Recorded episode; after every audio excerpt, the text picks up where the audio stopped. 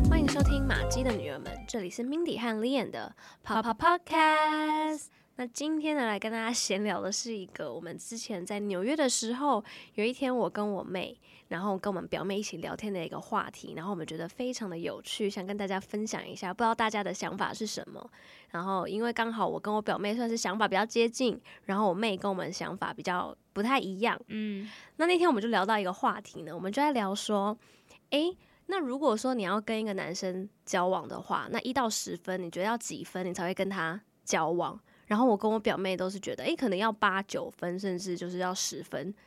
才会想要跟这个人在一起，就可能要评估他蛮多的综合的条件啊，或是相处之后才会觉得说，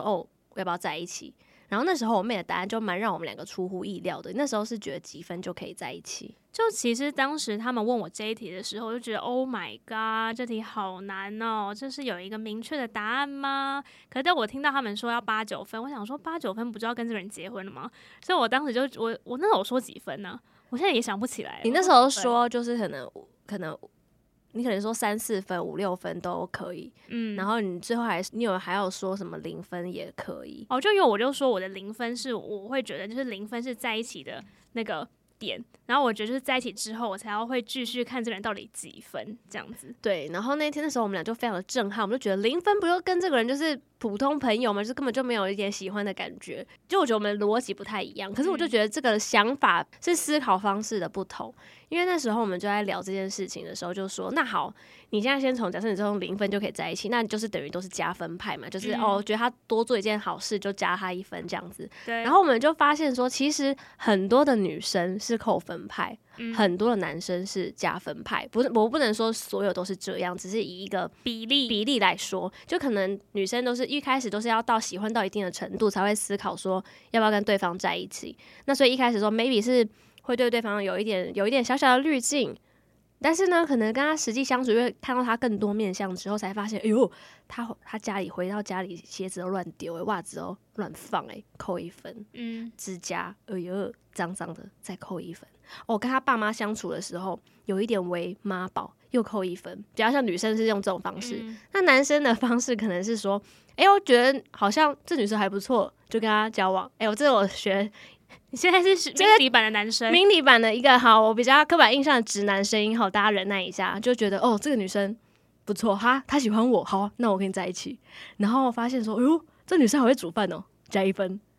她跟她对她爸妈很孝顺加1分。就好像有一些男生可能直男会用这种方式去评估分数，就是跟我妹的思路是比较接近。就是我现在听出来两个的区别，你听听看，你觉得我的观察对不对？就是听起来女生是先有了一个 list， 她就觉得可能这个 list 是加分的 list， 然后这个 list 是减分的 list。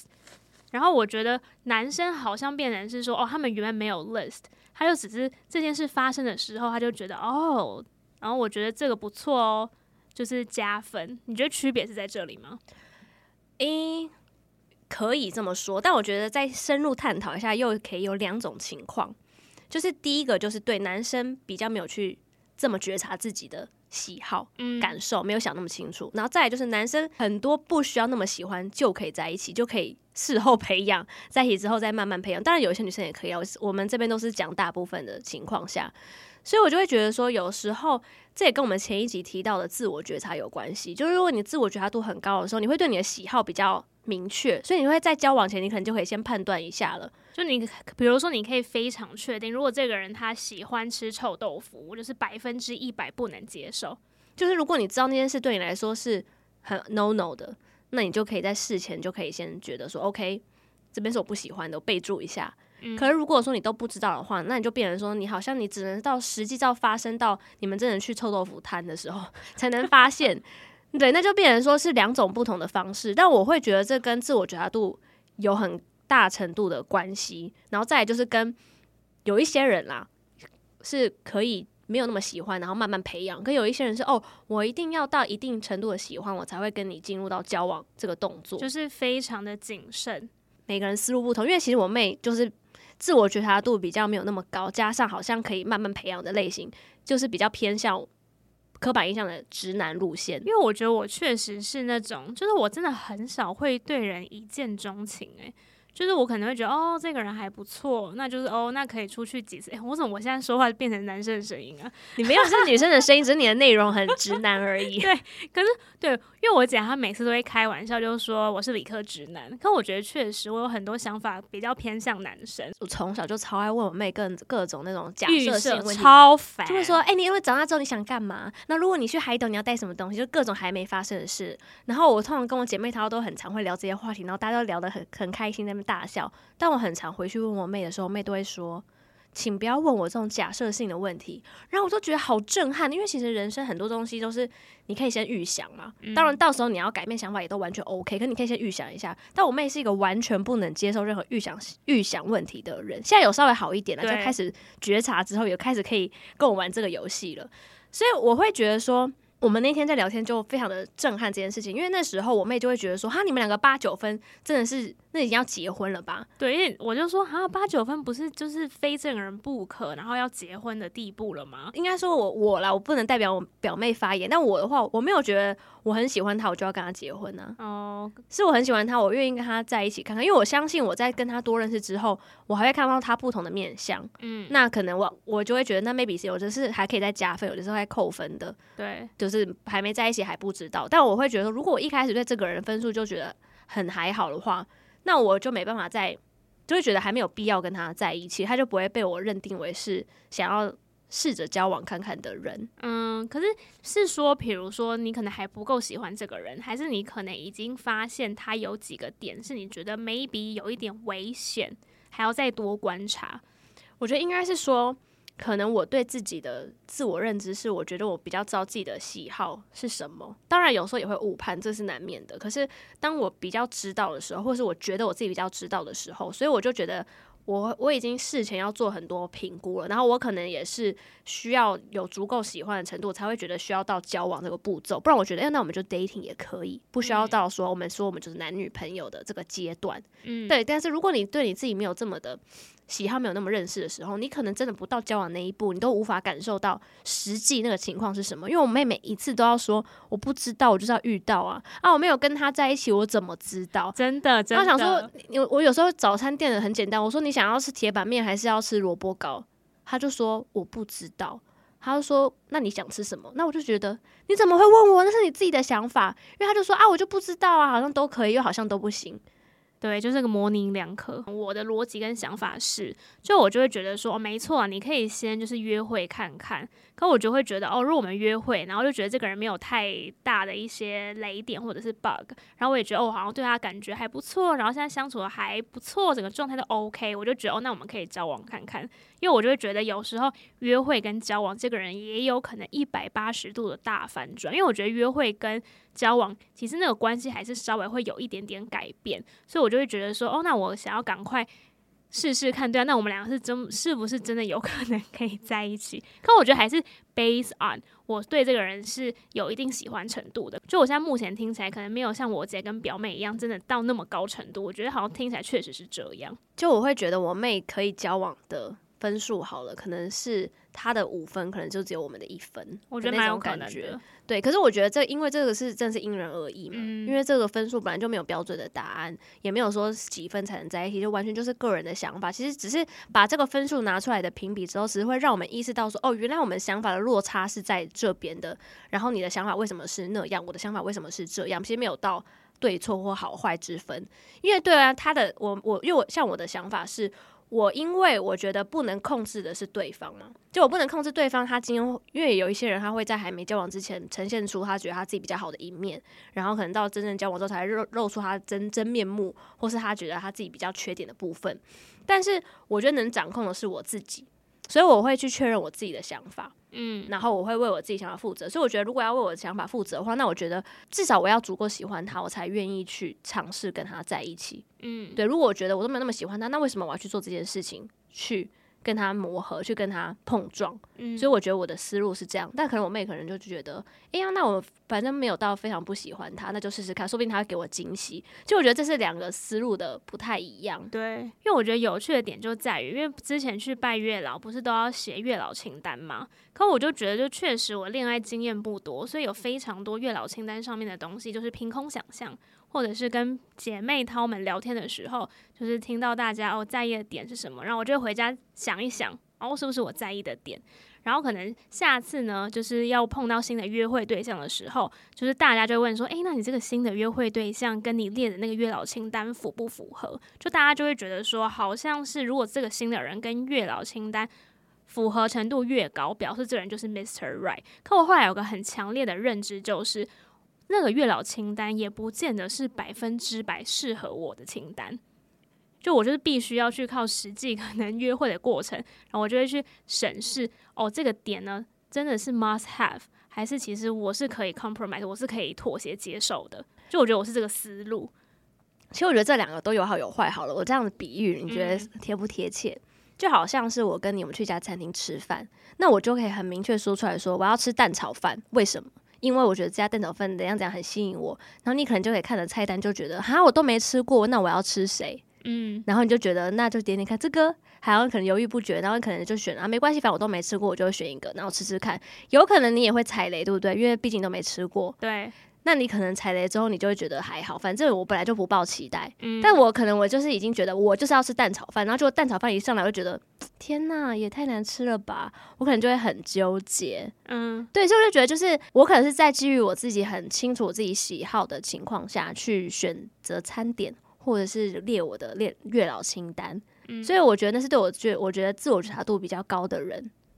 会去做的事情。那如果这样子也可能会觉得说，跟到时候跟自己实际想法不符合的时候，会有一个落差的感受。那你的话呢？那你可能会觉得，说不定会觉得有意想不到的惊喜，但也有可能会真的很糟糕，然后但你也深陷其中，没有办法很快速的抽身。对，因为你就会觉得说，他现在是这样子，这样是不好吗？我也不知道然后说会不会明天他就又好一点？因为你就比较不知道自己的底线或自己真正在意的点是什么，所以这个是跟个性不同，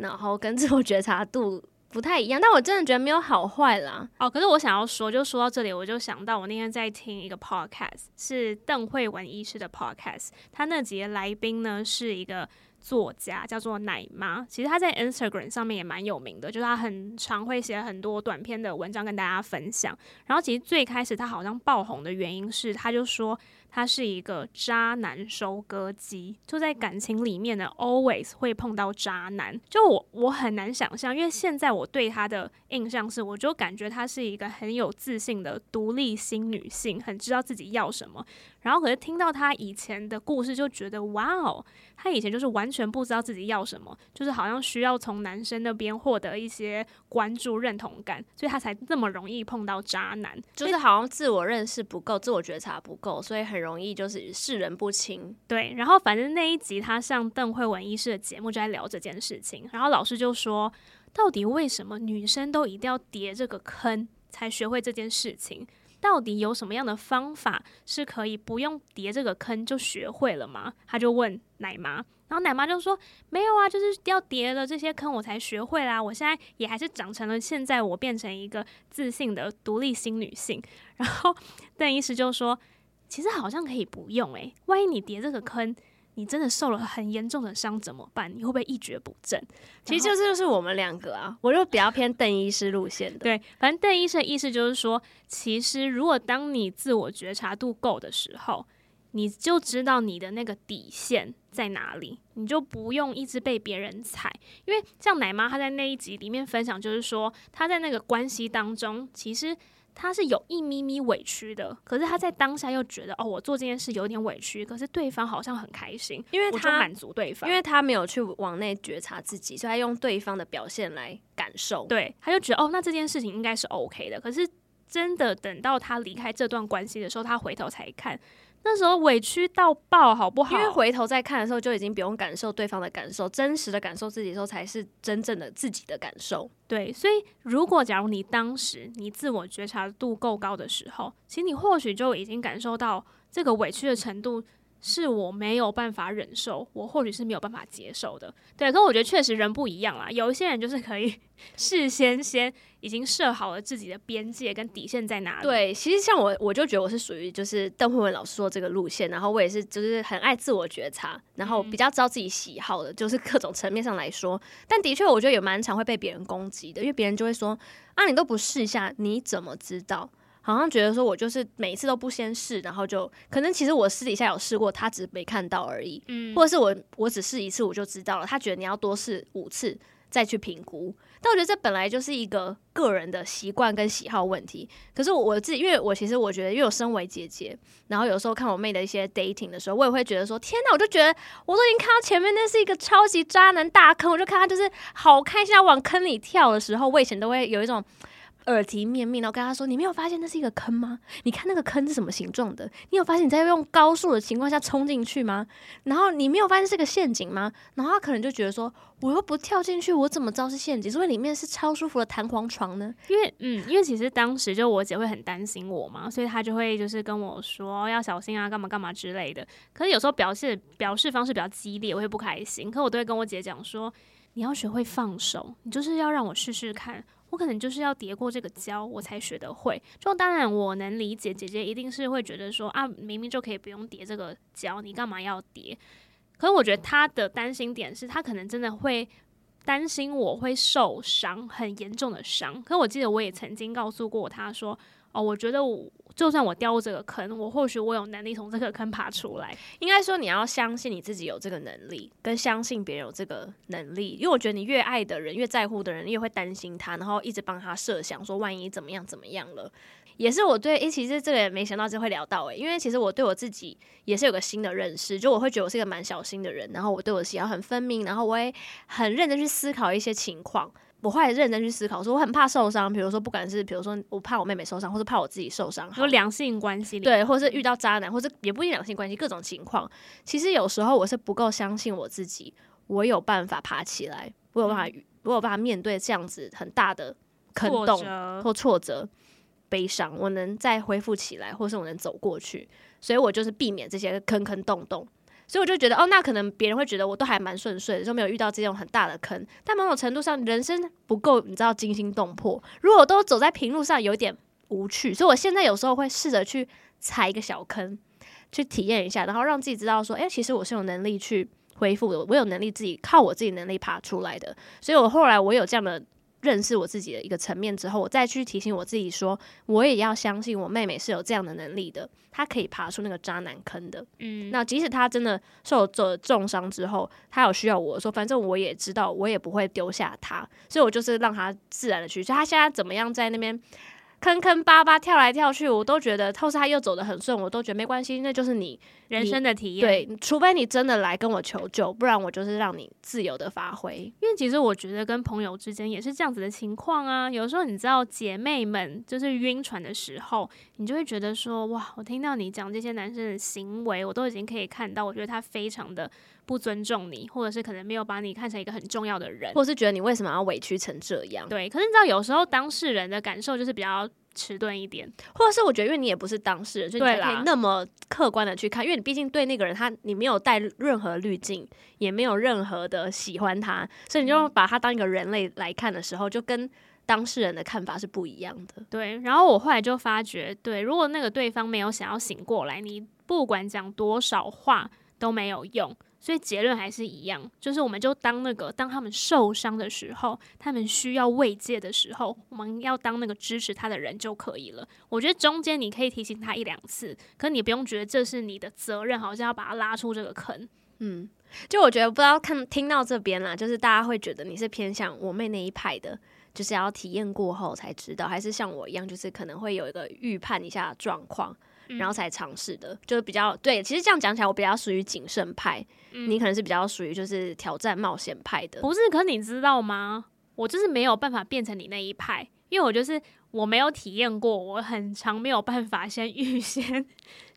知我的感受。对啦，你也不是刻意要挑战的，是因为你真的没有办法知道说那感受是什么。但我也老实说，我也没有办法像你这样啊，因为我明明就已经感受到好奇怪的感觉，我没办法忽略我这个感觉，然后硬去挑战我自己。那我可能有尝试看看，就是偶尔还是要跳脱舒适圈去做一些不一样的事情。可是我觉得如果你已经知道你舒适圈在哪里，或是你知道你自己的底线在哪里的时候，也是一个不错的礼物。但是我觉得不要过度，过度就会跟我一样，就是一直走在，一直看到洞就跳开，看到洞就跳开。有时候其实有时候每一个洞，有时候那个洞就会让你学到一些东西，可是如果你没有跳进去的话，你就没有那个学习。因为其实我现在对于我自己一个新的理解就是，以前有，其实我觉得你当你进去那个洞的时候，你一定会有点不舒服的，可是变成是说，你有没有要去正视你的这个不舒服，你有没有要去学会或者是学会。因为我觉得我现在的进步就是当我跟别人相处的时候，我可能会感受到有一点不舒服的时候，我会去思考，哦，我为什么不舒服，那我真正想要的东西是什么，或是多不舒服我要做一个止损的那种感觉。就是对啊，就是你要了解说到什么样的程度你是可以妥协的，到哪样的程度变成是委屈自己了。对，就是好，如果拿渣男来比喻的话，就是你的姐妹她假设她真的选择跟一个渣男在一起，然后后来分手了，你会很为她开心。可是如果她后来又没有学会这次的教训，她又跟一个差不多的渣男在一起，你真的会有一种哇塞蹲心瓜，想说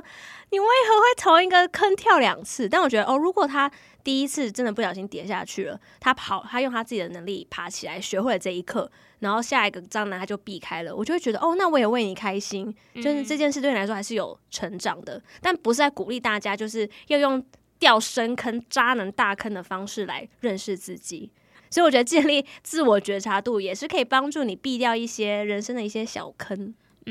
可我好奇，就是那你现在会觉得就是你的这种评分模式，你现在会觉得你会想要继续用这种方式，还是你会想要调整，还是你会觉得说会对你人生带来什么困扰吗？其实我觉得这个模式是没有办法调整的耶。就是很自然的，就是像你刚刚说的，你无法变成我的想法，我也无法变成你的想法，所以我觉得你不用在意说你跟别人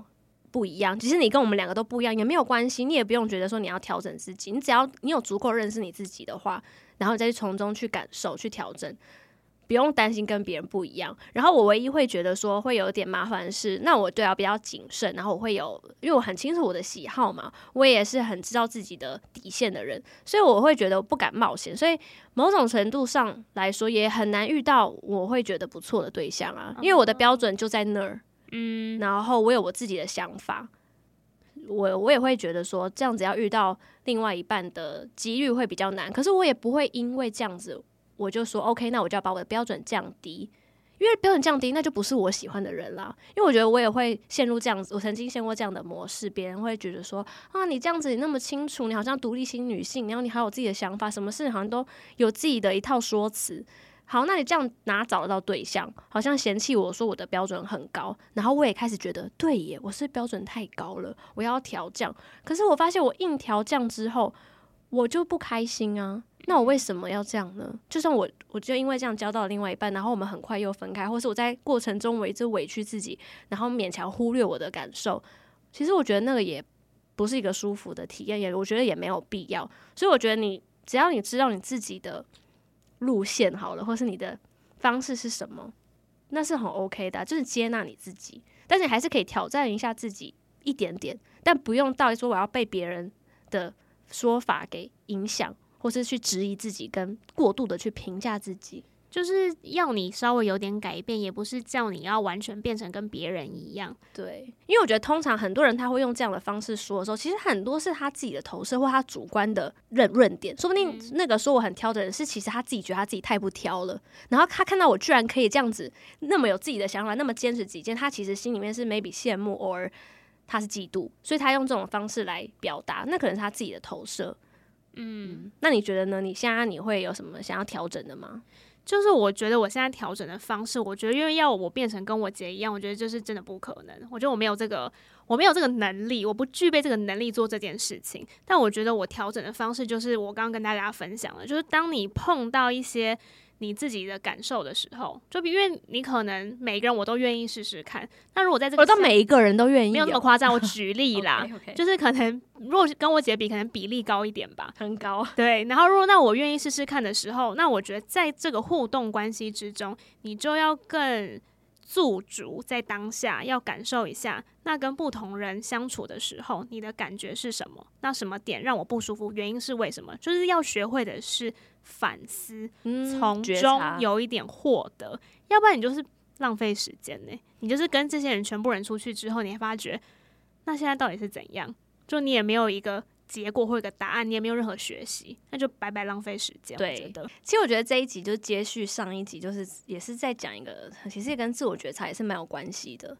因为就是除了自我觉察，你认识你自己之后，对啊，你认识你自己之后，你才知道你是什么样的人啊，所以你在跟别人相处的时候，别人才能感受到你是一个什么样的人，然后你也才知道说你要的是什么。因为其实如果你在两性关系的时候，如果你自己都不知道的时候，其实对方要猜很累耶。对，然后你不知道你自己的底线的时候，有时候别人就是因为他也不是故意的，可因为你自己都不知道你的底线，他就会一直去挑战你，你也会觉得很委屈。可如果有时候你是有这样子对自己的认识的时候，是可以少走一些弯路的，没有错。但我就是在提醒大家，也不要都选直路走，可以稍微偶尔弯一下下是没关系。可如果你发现你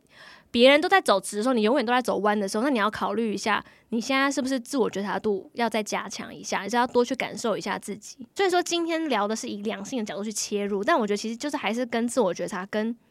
你自己是最有关系的。因为就算是你有生小孩好了，你有另外一半到70-80岁都在你身边，可是你还是要一直不断的跟你自己相处啊。所以你觉得呢？你现在会觉得说你接下来有这个信心可以越来越会跟自己相处吗？你觉得？因为我觉得你以前也是蛮害怕跟自己相处的，其实我觉得是吧。我有没有信心哦？我还是会觉得这不是一个简单的路，可是我觉得这是每一个人要去正视的一条路。就是我觉得如果我现在要30岁的时候我没有学会，我到了40岁、50岁有一天也会逼我一定要学会这件事情。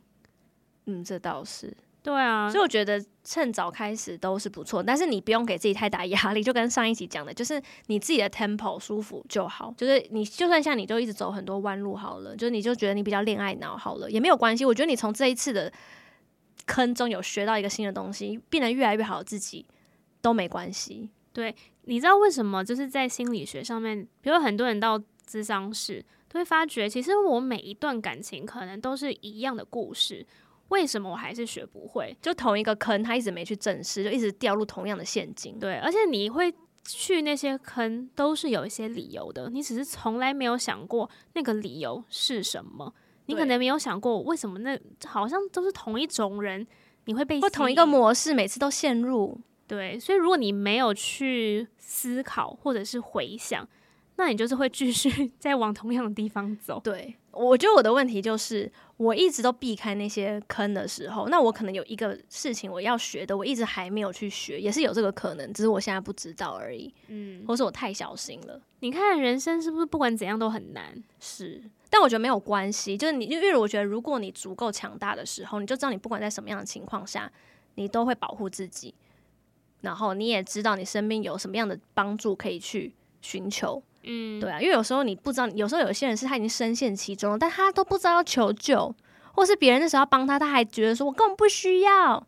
对，我觉得有时候你对自己的那个自我的感受跟认知有足够的时候，也是可以少吃点苦啦。对，不管怎么样，就想要跟大家分享的就是，不管你们今天是哪一种类型的人，我觉得都没有不好，所以我觉得你只要意识到你自己是哪样的人，然后你现在知道之后，你也可以接受你是现在这个样子，我觉得就 OK 了。我觉得最可怕的是你完全无意识的在做这件事情。对，我觉得有时候你要去听别人对你的看法的时候，是蛮残忍跟蛮痛苦的。对，可是你可以稍微听听看，但又不能完全走心，因为这样子又会把主控权交到对方身上，用别人的眼光看自己。可是时不时的听听看别人的意见，然后去调整自己，我觉得是蛮必要的。对，好的，那今天就是非常的随机跟大家聊聊一个我们跟表妹之间的一个聊天的分享，也跟刚上一集聊到的话题非常的，我觉得蛮像的。然后希望可以给大家有不一样的想法。那如果你喜欢今天的 podcast 的话呢，也可以去关注我们的 Instagram Live an Insight LIVEANINSIGHT。 那我们的 podcast 呢是每周一会更新，那如果有任何想要跟我们分享或想听的内容的话呢，也可以在 YouTube 下面留言或是到 IG 私讯我们。今天也很感谢录播客提供这么舒适的场地，让我们来跟大家聊聊天，我们就下一集再见咯，拜拜。